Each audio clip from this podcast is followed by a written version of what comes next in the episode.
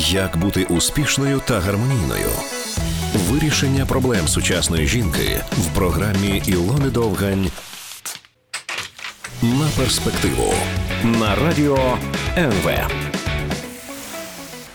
Так, дійсно, ми в прямому ефірі сьогодні. Це програма на перспективу. Говоримо про психологію з психологом Юлія Святенко у нас в студії. І сьогодні будемо говорити про.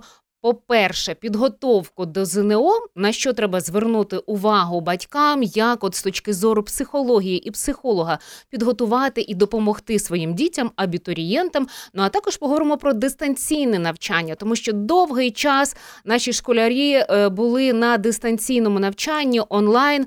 Е, Як це впливає на психіку, як підготувати, допомогти малюкам, дошкільникам, першокласникам також е, дистанційно вчитися? Ну і як впливає онлайн робота на спілкування з колегами? От така у нас сьогодні актуальна тема. Юля, доброго дня. Доброго дня.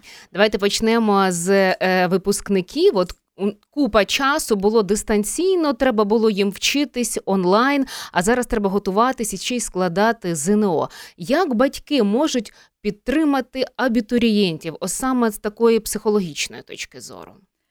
Е, Емоційний стан і ставлення абітурієнтів до навчання, до іспитів залежить від ставлення самих батьків. Якщо батьки впевнені в своїй дитині, якщо батьки до цього відносяться спокійно, то тоді в дитини теж не буде тривожності. Якщо батьки переживають і самі є такими тривожними, то вони цей стан передають дитині. Якщо вони говорять, якщо, наприклад, ситуації. Якщо ти не вступиш, це буде жах. Ось всі там вступлять, а ти не позор. вступ. позор, позор. Або ти, я не знаю, підеш працювати. Двірники, як Двір- нам двірники, часто казали да. в нашому І в дитини дитинстві. тоді страх. Дитина тоді взагалі не думає про навчання, а думає, як виправдати очікування батьків, щоб зняти тривожність тих же самих батьків. Тому, якщо батьки подають інформацію дитині таким чином, що навіть якщо щось не вийде, але якщо ми дивимося реальну статистику, то в принципі великий відсоток студентів, ну дітей, майбутніх студентів вступають, і це не є чимось складним.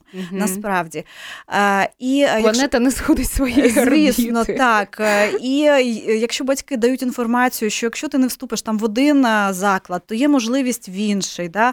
І якщо забігаючи наперед, е, червоний диплом чи золота медаль вона ще не гарантує успіху в житті. Мгм. Це, Е, в принципі, не найголовніше, як потім життя показує. Так, не найголовніше, але це були такі певні установки раніше у наших батьків, там кому там 45, 50, 60 плюс, що ти повинен гарно навчатись. Якщо ти гарно навчаєшся, тоді в тебе складеться життя. Значить, ти сам ти молодець. Так, так, але ми бачимо, що це не дитина може мати золоту медаль, але при цьому мати певні психічні порушення, наприклад, той же самий невроз. Да? А потім вона може. Закінчити університет з червоним дипломом, але теж вона є емоційно нестабільною, і потім, маючи медалі диплом, а в неї немає сил, щоб вона могла робити кар'єру і працювати, тому що вона звертається до спеціалістів, вона сидить на антидепресантах, і їй І установки такі по життю. Найголовніше, як я вчуся, Це потім коли як я комплекс працюю. Е, комплекс відмінниці, е, коли батьки були вибагливі, вимогливі, то тоді ця людина вона собі ставить певні вимоги і теж очікування від інших людей. І вона живе дуже часто не для самої себе, а щоб виправдати очікування спочатку батьків, потім керівництва, потім там вона комусь весь час намагається щось довести. Але при цьому вона може бути досить нещасливою.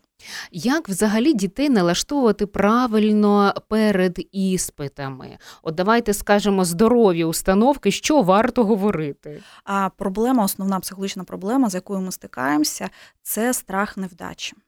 І звідси йде підвищена тривожність і невпевненість, тому що е, дитина боїться зробити щось не так, дитина боїться зробити помилку, дитина боїться отримати погану оцінку. Тому з раннього дитинства варто виховувати дітей, е, як роблять, наприклад, в Ізраїлі.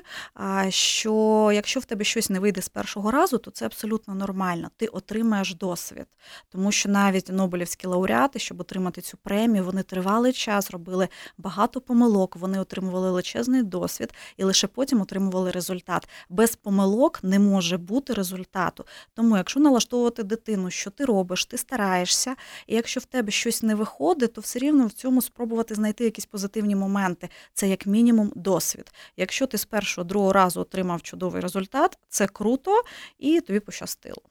Угу, клас. Е, є ж така ж народна е, мудрість, е, згадала, за двох битих, двох небитих дають. Так? Тобто, ти, у кого вже пройшов, є якийсь досвід, він уже знає, пройшов через якісь помилки, то він набагато цінніший, ніж ті, які нічого не знають, і, а можливо, в них все було і добре там від початку. Так, в наступній частині за пару хвилин ми поговоримо про те, що варто говорити, от, наприклад, і перед змаганнями до і після, якщо якась невдача була, як впливає дистанційне навчання на підготовку, які є його плюси і мінуси за кілька хвилин. На перспективу на радіо НВ. Ну що, продовжимо далі нашу розмову. Нагадаємо, сьогодні говоримо про підготовку до ЗНО, як створити сприятливі психологічні умови для після довгого онлайн навчання. Також розбираємо з психологом наслідки дистанційного навчання, як потурбуватися про своє психологічне здоров'я після онлайн освіти чи роботи. Нагадаю, в нашій студії психологиня, кандидатка психологічних наук Юля Святенко. Так, в попередній частині вже поговорили про те, як не варто налаштовувати, що варто казати. І ще от заодно хотіла б спитати, що варто говорити дітям до і після змагань. Теж важливий такий момент, знаєте, щоб їм правильні дати установки, правильні такі формулювання, щоб батьки знали, як краще підтримати, і як е, підтримати, якщо, наприклад, якась невдача, ну не отримали там призове місце. А діти, які займаються спортом, вони мають певні особистісні психологічні характеристики. Це діти цілеспрямовані, це такі певні на російській мові дестігатори. Угу. І теж потрібно враховувати темперамент і характер дитини. А дитина може бути, наприклад, холериком чи сангвіником, емоційною, активною, сприймати критику болісну, або дитина може більш бути більш закритою в собі але впевненою і не проявляти ніяких емоцій. І тут важливо. Е, дитина і батьки, е, які в них е, плани стосовно спорту, стосовно місця, вони розглядають це як певний проміжковий такий етап, щоб дитина була зайнята, займалася якимось видом спорту, чи цей спорт в подальшому вона повинна там отримувати золоті медалі. Тому теж це має велике значення. Як правило, діти, які націлені на те, що спорт буде тривалий час в їхньому житті, вони досить мудрі, вони дуже багато працюють. Вони трудоголіки, в них є на це ресурс, і вони отримують задоволення від е, самої праці. А якщо це, наприклад, не спорт, а якісь там, не знаю, олімпіада з чогось там ман. В цих дітей теж і в спортсменів, і Олімпіада Ман в них теж спрацьовує момент страх зробити помилку, тому що важливо розуміти, що стоїть за цим страхом. Якщо я зроблю помилку або не отримую медаль, або перше, друге місце, то що буде? Мене покарають. А чи я не виправдаю очікування батьків, як правило, вчителя? Я не успішний. Чи я не успішний? Я поганий, да. знаєте, як часто у них е, бувається така. Так, тому тут важливо, яка мотивація в дитини і як до цього ставляться батьки. Якщо батьки підкріплюють самооцінку, вони вірять в дитину незалежно від того, ну в цей раз тебе не вийшло, отримав чудовий досвід. Наступний раз ти підготуєшся краще, буде кращий результат. Тому тут важливо е, підтримка і віра в свою дитину. А неправильно, як колись говорили, що головне не перемога, головне участь. Дивлячись для кого є діти і люди, для яких важливий самий процес, і коли вони отримують бажане, в них е, виникає тривога в тому плані Я отримав, а що робити далі? Треба шукати нову мету, і для них важливий сам процес. А є люди, які отримують задоволення саме від результату. Отримав результат, все чудово. Потім знову мене, мене похвалять, мені куплять цукерочку, так, скажуть, так. що я краще Петра. Так, так. Тому тут важливо, яка в дитини мотивація, що за цим стоїть. Добре. Е, Давайте тепер більше поговоримо про дистанційне навчання. От зараз ми починали ЗНО, підготовка абітурієнтів. Е, Інколи є певні якісь творчі іспити, які треба складати е, в вишах. Е, Як краще, от зараз, поки більш-менш немає локдауну, це робити очно з репетитором наживо, чи можна продовжувати онлайн? Е, ну, репетитори вже війшли в життя наших е, учнів, це вже є нормою, навіть якщо дитина гарно навчається, тому тут важливо суміщати. Але теж такий важливий момент стосовно дистанційної освіти. Е, дистанційна освіта вона дуже допомогла дітям, які були жертвою булінгу в школах. Mm. І вона була певним спасінням, що є можливість знайти докладніше розкажіть. діти, які е, були жертвою булінгу, з яких знущались однокласники, і у них не було бажання ходити до школи.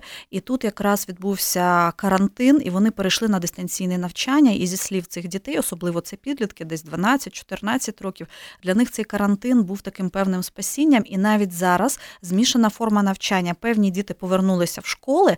А ось ці діти, вони все рівно їм комфортно, вони залишаються і навчаються онлайн, і їм так комфортніше і легше. Клас, цікаво. Щодо репетитора, то як тоді займатися, е, зустрічатись наживо чи онлайн? Ну, Кому як зрозуміло, заходить, що, що наживо це більш зручніше, чим Мгм. онлайн, тому що це можуть бути там і певні моменти з технікою і з е, зв'язком. Звісно, наживо це більш продуктивно. Цікаво, от щодо булінгу, бачите, тобто є такий певний плюс дистанційного Так, да, навчання. Які да. ще є плюси і мінуси онлайн навчання? Але про це ми поговоримо за кілька хвилин. Нагадаю, в нашій студії психологиня Юлія Святенко. Говоримо про підготовку до ЗНО та дистанційне навчання. На перспективу на радіо НВ. Ну що, продовжимо далі говорити про підготовку до ЗНО, як створювати психологічні сприятливі умови е, для навчання, і розбираємо з психологинею Юлією Святенко наслідки дистанційного навчання. Давайте зосередимось, які ще є плюси і мінуси дистанційного навчання. Ви в попередній частині класну таку штуку сказали. Я її, до речі, раніше не чула від психологів, що виграли і є певний плюс для дітей, у яких е, е, був булінг, е, в сторону яких був булінг. Які ще є плюси, мінуси? Е, Це також досить було зручно дітям, які є інтроверти, які не схильні бути в колективі, їм гарно бути одному. Дистанційне навчання багатьох дітей навчило самостійності організовувати свій час а, тайм-менеджменту.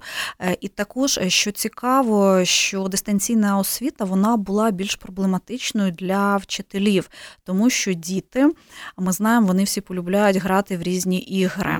А, і граючи в ці ігри, багато батьків були проти. Ось він залипає в гаджетах, що робити. Але я для себе відкрила таку цікаву модель.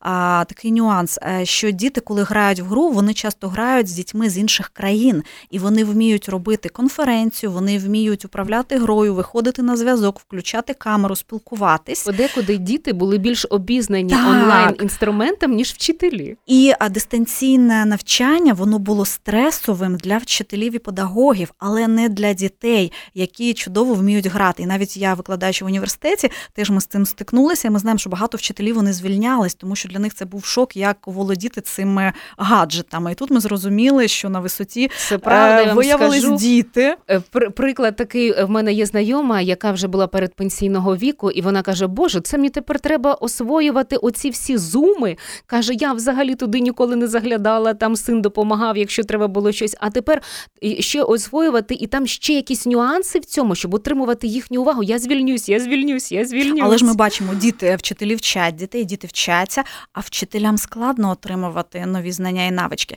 І у мене навіть на роботі легше е, освоїти Zoom, е, Google Meet, всі ці програми було тим колегам, які з дітьми періодично грали в ігри. І ми бачимо, який плюс е, ігор. Е, Діти вони сучасні, вони орієнтуються в цьому просторі, і дистанційне навчання для них було ну, в цьому плані організаційному нескладним. Так, але справедливості ради додам, що є в мене е, колежанка, з якою ми вчилися е, разом. Е, в універі на журналістиці, яка тепер викладає у студентів, і яка з задоволенням, тому що вона це все давно знає. Вона завжди робила для них якісь презентації, і вона каже: Мені так легше. Не треба витрачати час в дорозі. Час на дорогу, Так, так. каже, я каже, можу більше зробити, більш ефективніше, дітям подобається, каже, все класно. Окей, поговорили. Як батькам вибудувати процес навчання дистанційно вдома?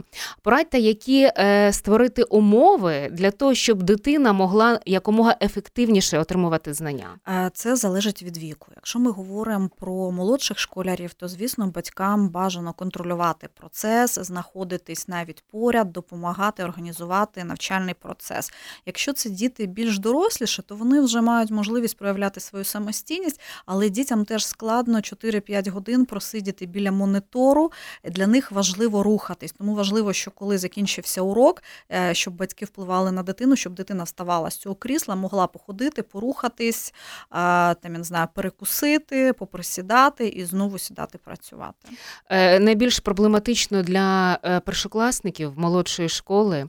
І от мої друзі, у яких діти пішли в перший клас, вони постійно скаржились, кажуть, так, їх важко втримати біля екрану, так їх важко втримати біля цього комп'ютера, щоб вони слухали, щоб вони там е, це сприймали. Біля них каже, обов'язково треба сидіти. Ну каже, це додаткове навантаження. Так їх відвіз в школу і все. Так, тому що в такому віці ще важливою є ігрова діяльність, і діти отримують дуже багато інформації саме через е, гру, через соціалізацію, через спілкування один в одному, якщо ми говоримо про перший клас. Так, і от що робити? Е, Можете дати якісь поради таким батькам молодшої школи? Як Е, зацікавити? А, Ну, в першу чергу спокійно до цього ставитись, не сприймати це як стресову ситуацію і свою підвищену тривожність не передавати дітям. Е, Якщо батьки говорять, о Боже, ця дистанційка з вересня, що ми будемо робити, ці уроки, то дитина теж це так сприймає. Якщо батьки дають меседж, що буде навчання, так, але в такому форматі, в деяких країнах, в тій же самій Фінляндії, скандинавських країнах це є нормою. Тому навпаки, це буде цікаво, це є нові особливості. І якщо батьки працюють в одній команді з вчителем, і якщо ще вчитель любить свою роботу і вміє цікаво подати інформацію, тоді буде результат. Знаєте, ще яку штуку вчила, е, читала, давайте про це поговоримо, що зараз уже не спрацьовує оця спонукальна і покаральна методика освіти, яка працювала раніше, навіть ну тоді, коли ми вчилися. Бо у нас було як це двійку принести, Боже, будуть карати вдома батьки. Батьки бували різні. Тоді фізичне покарання якось вважалося нормальним. Це зараз батьки знають, що це не камільфо. І діти знають, що це порушення Так, їхніх діти прав. зараз да. Такі знають свої права, вони можуть все розказати і поставити на місце, і все вже. Ну, в принципі, це й правильно, що вже зараз пішло в інша філософія виховання. То от виходить, що тепер треба більш цікавішою, е, цікавішим робити навчання. А якщо вчитель цікаво подає інформацію, то діти його будуть слухати як онлайн, а так і в класі. Тут е, більш важлива постать, постать е, самої самого вчителя. І це значить, що треба проводити якісь тренінги для вчителів, так? А так, тому що ця ситуація для вчителів теж була досить складною, і вчитель, який там чудовий предметник в класі вміє а, тримати увагу дітей, то коли він сидить за монітором в тому ж самому зумі, то він теж переживає, щоб не зник екрани чи щось не збилась програма. Також вчителі розуміють, що вони працюючи з дітьми, особливо молодших класів, що батьки теж приймають участь на уроці, і вчитель не може зробити там зайвого зауваження чи якогось коментаря, тому що він проводить урок не тільки там 20 дітей, да, але ще ж і 40 батьків слухають це все. Тому теж на вчителів тут досить така фізична і психологічна нагрузка. Так, я нагадаю, що ми в прямому ефірі. У нас в студії кандидатка психологічних наук, психологиня Юлія Святенко. Наш вайбер 097 96 00 96 0. Пишіть нам, які у вас є питання щодо дистанційного навчання. З чим ви стикалися, можливо, при онлайн освіті або при онлайн роботі, тому що зараз і багато хто перейшов в віддалений е, режим роботи. Також які для вас були цікаві відкриття? Ставте свої запитання, ми їх розглянемо. Зараз от є у нас е, така е, е, можливість. Ем, ще таке питання: ось якщо брати, наприклад, середню школу або старшу школу, коли діти не дуже зацікавлені в навчанні. І от мені розповідали вчителі такі історії, коли діти лежать в ліжку. Да, або встають на урок за 15 хвилин до уроку в піжамі. Так. Виключають звук, виключають камеру, є він, немає, продовжує там далі спати. Або, наприклад, вірші на пам'ять вчити, розкажіть, ну, опустив голову, там щось читає, і взагалі не присутній е, тут і зараз е, на навчанні. Як бути, як взагалі мотивувати? Бо зараз якось е, впала оця це розуміння того, що навчання в школі важливе а то дійсно накладаються ще особливості підліткового віку, коли у дітей немає бажання, їм не цікаво, а навіщо це мені, а що це мені дасть. А також, якщо вони чули, що там відомі якісь успішні люди, та вони блогери в інстаграмі не закінчили школу, чи їх вигнали з університету, але потім ця людина досягла чогось в житті. Да, А ось він вже досяг, а навіщо це мені? Ну тут теж такий момент, що діти стали досить освічені і розумні в тому плані, що вони задають питання, які не задавали ми. Вони чітко запитують, а навіщо це ось мені знати? Хоча ми батьки розуміємо, що звісно це ну навряд чи знадобиться в житті, да, але ми робимо вигляд, ну звісно, це тобі потрібно. Да? Але якщо покласти руку на серце і відкрити деякі підручники, ти читаєш, розумієш, що взагалі воно ну як воно туди потрапило, велике питання. Але діти повинні це вчити. І діти сучасні вони і так отримують величезну кількість інформації, її оброблюють, перепрацьовують, роблять свої висновки. Тому вони в принципі, вони праві, вони запитують, а навіщо це мені? Да? От, е, тому Треба їм постійно пояснювати, це знадобиться там-то. Тригонометрію, якщо не будеш знати, то чи математику, тому що доведеться робити уроки з своїми дітьми. Да? Ну, хіба що так, е, так да. і Або бюджет родини розраховувати. Е, теж. Так. І... Давайте зараз перепрошую, зробимо невеличку паузу і повернемося до цієї теми за кілька хвилин. На перспективу на радіо НВ. Ну що, продовжимо далі говорити про дистанційне навчання, його переваги і недоліки. Нагадаю, в нашій студії Юлія Святенко, кандидатка психологічних наук, психологиня. Е, ми в попередній частині якраз говорили про те, як додати мотивації дітям вчитися. Бо так, хоча б можна було в школу, там е, той, хто не хоче вчитися, пройти. З друзями там потусити прикольно. А так тепер е, вдома і взагалі вранці хочеться спати, а не вчитися. А, Ну, ми можемо брати приклад тих же самих підручників навчальних програм, які за кордоном да, в європейських країнах, де даються знання, які дитина може використовувати в житті практичні безпосередньо. Якщо це математика, то діти вчаться рахувати, вчаться, проігрують, як давати здачу в магазині, як рахувати кошти. Тому дітям важливо, як вони це можуть використати в своєму житті. Якщо ви, як батьки, бачите, що цю інформація не досить там якась важлива, то можна говорити дитині що якщо ти там запам'ятовуєш, ти як мінімум розвиваєш мозок, свою пам'ять, і школа вчить тебе вчитися, готує тебе до навчання там в університеті, тому що там буде, можливо, там, ну, як правило, цікавіше, там вже буде твоя майбутня професія. По різному. А да, але ну, ми розуміємо, теж є там фізкультура, да, яка не зрозуміла, що потрібно, але вона є. От, Але все рівно оці ось навички вміти себе організовувати, навіть якщо я не хочу, то знайти якусь самомотивацію, що є мета, я повинен вирішити там приклади з математики, як би мені не хотілося. Да? Я сідаю, це роблю. Після цього я там себе якимсь чином там поощряю. Я кажу по-різному, знаєте, тому що і щодо, наприклад, вишів теж бачила е, по-різному. Е, наприклад, е, коли я вчилась, е, ну ми вивчали там якісь е, приклади 30-річної давності, знаєте, і деякі підручники теж були там з тої війни, теж з якимись там прикладами. А е, коли їздила, наприклад, робила проекти з різних країн, ось вже такі медійні, ем, цікаво було побачити, що в Швейцарії, наприклад, у колег. Е, вони вивчають те, що вчора говорили в новинах, і у них такі приклади. І набагато цікавіше так студентам. Або, наприклад, е, ще свої п'ять копійок вставлю. Е, В Австрії бачила у школярів підручники, де у них, от як давати здачу, ви кажете, решту, і, наприклад, як розрахувати чайові для офіціанта в е, ресторані там чи в кав'ярні, коли ви підете, або, наприклад, як сортувати сміття, і там теж це намальовано, і тут вони приходять додому, і вдома вони вчаться сортувати сміття. Воно прив'язане до життя, і це мотивує. Е, Так, я була в університеті Фортхам в Нью-Йорку е, в студентів четвертого курсу на парах.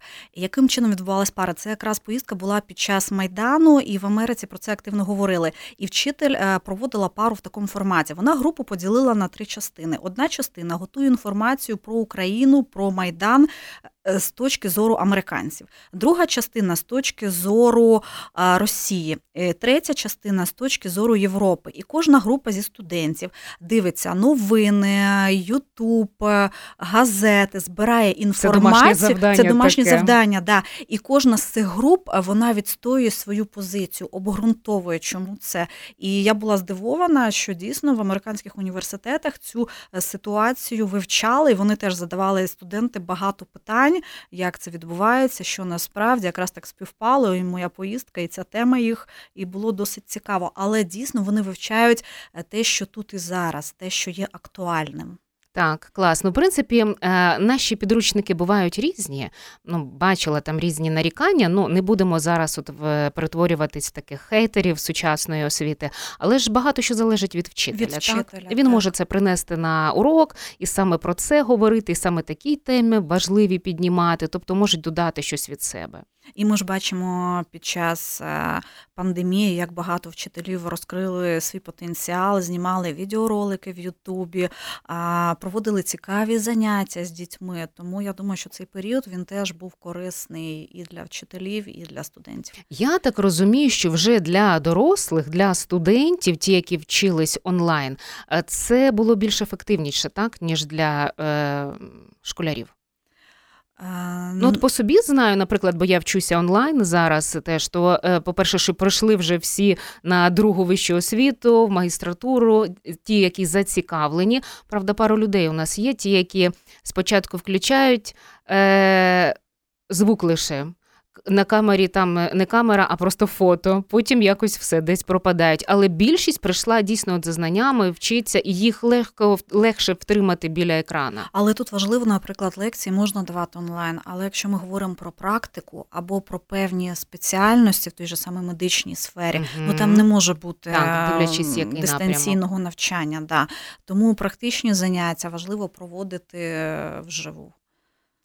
Так, добре. І е, ще цікаво щодо роботи онлайн, поради, побажання, як організувати роботу в колективі онлайн, щоб було ефективно і коректно. Бо інколи в чатах не відчуваються всі відтінки настрою, і можна щось собі надумати. Ну, зараз дуже часто вже не пишуть, а голосові повідомлення відправляють. От, але теж тут е, індивідуальні особливості, а чим займається компанія, а, що саме вона робить, які задачі у працівників. Да? Е, Хтось е, має темперамент холерика, йому важливий колектив, йому важливо прийти, випити каву, поспілкуватись, обмінятися новинами, да, показати там нову сукню або новий костюм. А да, тепер нема куди одягати. Так, а комусь важливо, краще я буду сидіти вдома, ніхто мене не І ефективніше більше зроблю Да, роботи. і мене ніхто не відволікає. Тому тут все такий індивідуальний е, формат. Але що ми бачимо тенденції, що багато компаній вони не хочуть виходити знову в офіси. Економлять теж. Їм зручно і багатьом працівникам їм зручно працювати з дому. Ну так, і економіка, економія на енергоресурсах теж, тому обирають собі індивідуально. Дякую. Час уже так швидко добіг кінця. Дякую вам за ці поради. Думаю, що багато сьогодні для себе ті, хто бажали, почули і щодо е, першокласників, і щодо студентів, і які правильні установки давати дітям перед і після іспитів. Дякую за цю інформацію. Нагадаю, у нас в студії була психологиня, кандидатка психологічних наук Юлія Святенко. В студії працювала Ілона Довгань, Радіо НВ. Дізнайся нове. На перспективу на радіо НВ.